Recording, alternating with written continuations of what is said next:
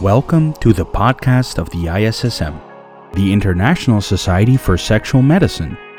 This is your audio update on global topics of sexual medicine, discussed with the best experts that the field of human sexual health has to offer. This podcast is hosted by Shelly Varod, an expert and entrepreneur in the field of sexuality. She is a certified sex therapist and also created the TV format Sex Tape. We hope you enjoy this episode of the ISSM podcast.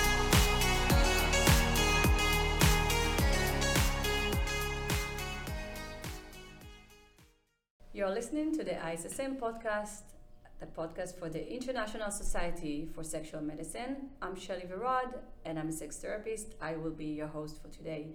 We're a very different and unique topic today, and I'm honored to have Dr. Astrid Højgaard, which is going to talk about the elderly, elderly gay and bisexual women. So, first of all, I want to thank you for being our guest today. Thank you for being uh, be, being invited to talk about this very important subject. And I, I have to ask you, um, I've been following um, a lot of conventions and lectures, and I'm listening to everything I can, but I've never heard even one lecture about the topic you choose. Exactly, exactly, and that's why I'm here because I need. Uh, I think we need to to focus on this aspect of human sexuality. It's so overlooked. What do you mean when you say overlooked? Uh, if you no one yeah. acknowledge it? Yeah, uh, if you look at the, the scientific production uh, of various themes of human sexuality, uh, uh, lesbian sexuality is very much overlooked, and the minority within the minority, that is the elderly uh, lesbian uh, population, is totally overlooked. I think maybe if you look at homosexual uh, studies, about uh, 1% or something like that is about elderly gay uh, women. So uh, nobody takes interest in this, in this group. What made you, I mean, how did you even identify? You went and researched the topic and you realized. I, I always liked uh, niches, uh, but places to be where nobody else uh, walked in. It, you know, it's like an Arctic exploration. and uh, so um, I think um, also um, I could see in, our- in my clinic, I have a, a rather large university clinic where we treat uh, couple, we make couple therapy, and we also have uh, single uh, patients uh, seeking us for therapy and uh, we hardly ever see any uh, lesbian women. I think we have about 9,000 co- uh, consultations per year, and uh, among those, there might maybe five or six uh, with for lesbian women. So. Uh, I think this group is overlooked, and they are uh, some in some way uh, they go be beyond the radar. They are not seen, and uh, um, maybe they thrive in the shadow. So it seems like maybe a lot of um, couples, I mean, female couples may um, need therapy, but they're not even coming. Yes, that's true. Of course, you could you could have a theory that they don't have as many problems as uh, the uh, heterosexual couple, and therefore they're not attending a, a, a clinic like ours. But uh, from research, we do know that there are uh, uh, sexual dysfunction among uh, se- lesbian women. So there should be more than we actually see. What are the sexual dysfunctions that uh, have, I mean, you have worked with uh, elderly couples, right? Yes. What are the most, I, I, I can't say common because I don't think we, we know yet, but what are the most difficulties, issues you are seeing with these type of couples at the clinic? Yes, the, the elderly uh, lesbian uh, couple, they seek due to uh, lack of desire. I think that's uh, the main problem that we see. Yeah. Uh, also, uh, from research, we know that uh, anorgasmia is rather co- uncommon among lesbian couple, and also dyspareunia is not so common. I mean, uh, pain at sex. So uh, it's mainly uh, lack of sexual desire.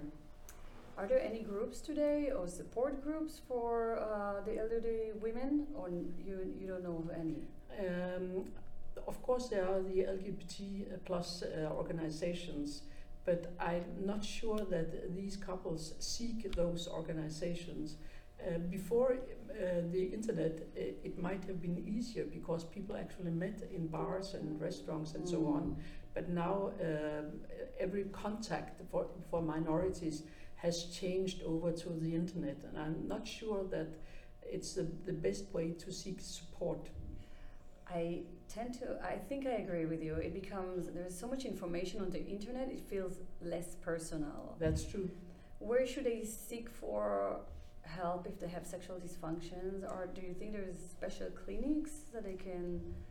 I think the risk is uh, that they, if they seek um, help, uh, for instance, uh, from the general practitioner, mm-hmm. Uh, they might uh, find a, a, healthcare professional that's not uh, that hasn't met any other couples like those before.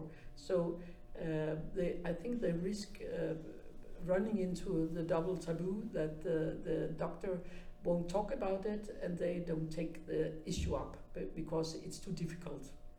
So I, I think it's a very uh, small minority that actually dares to talk with a general practitioner about their problems. And the general practitioner will be uncertain what will be the next step.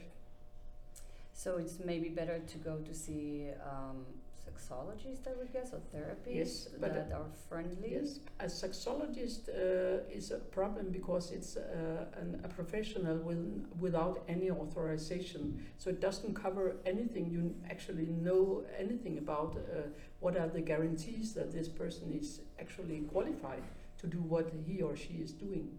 So I think uh, a better option would probably be to a, an authorized uh, psychologist wow, I'm like, I wish there was more out there, and it, and the more I hear you, it makes me feel a little bit frustrated because yes. I'm like, you know, for the women who are listening to us right now and are in this situation, I want to leave this podcast with some sort of inspiration. I mean, you're an inspiration, and I yes. want you to help me inspire our, our listeners. What, where is the hope? What can we do about it? Um, maybe more in university, you know, to yes. encourage people to study that more.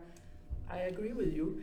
It's it's easy to become uh, frustrated, and also in the curricula of the of the universities, uh, teaching uh, uh, uh, psychologists or medical students, se human sexuality is hardly mentioned, and particularly the minorities are forgotten. So it is frustrating um, but I do know that uh, um, many psychologists or doctors out themselves, uh, so maybe it's possible, in, at least in, in most countries, to find LGBT friendly uh, uh, therapists. Well, I'm hoping this podcast will uh, inspire more professionals to go and study this field and provide more uh, therapeutic services, medical services, and thank you so much for being with us today. It was a pleasure. Thank you.